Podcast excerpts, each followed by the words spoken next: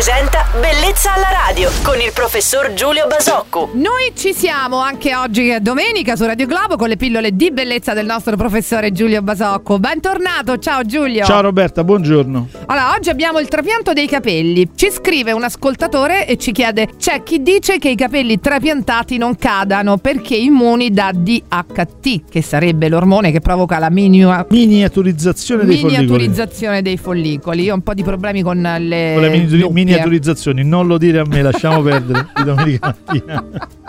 lasciamo perdere, va.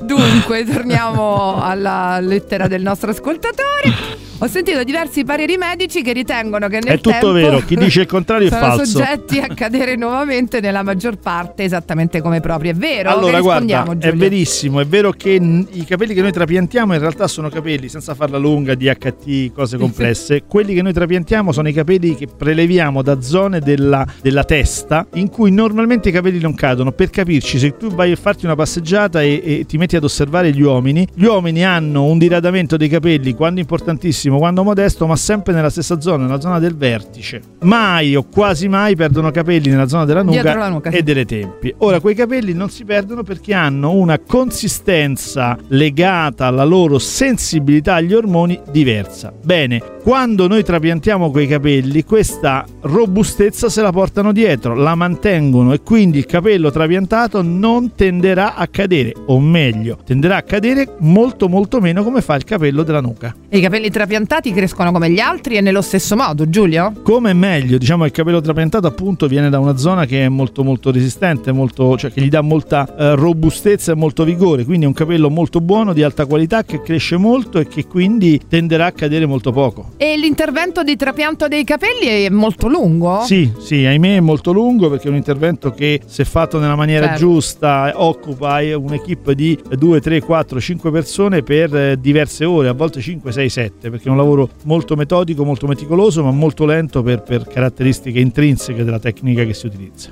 Certo. Beh, questo è un argomento tra l'altro oggi di molto interesse. Sappiamo che non soltanto Sì, diciamo che il trapianto dei capelli è Sì, molto più è di quello che si crede, una- un elemento di, di grande attenzione da parte degli Sì, uomini. sì, non soltanto al nostro ascoltatore che salutiamo, sia rimasto incollato alla radio a seguirci, ma sappiamo che siete stati in tantissimi. Salutiamo il nostro chirurgo estetico Giulio Basocco che tornerà domani mattina su Radio Globo. Ciao! Ciao Roberta e buon pomeriggio a tutti.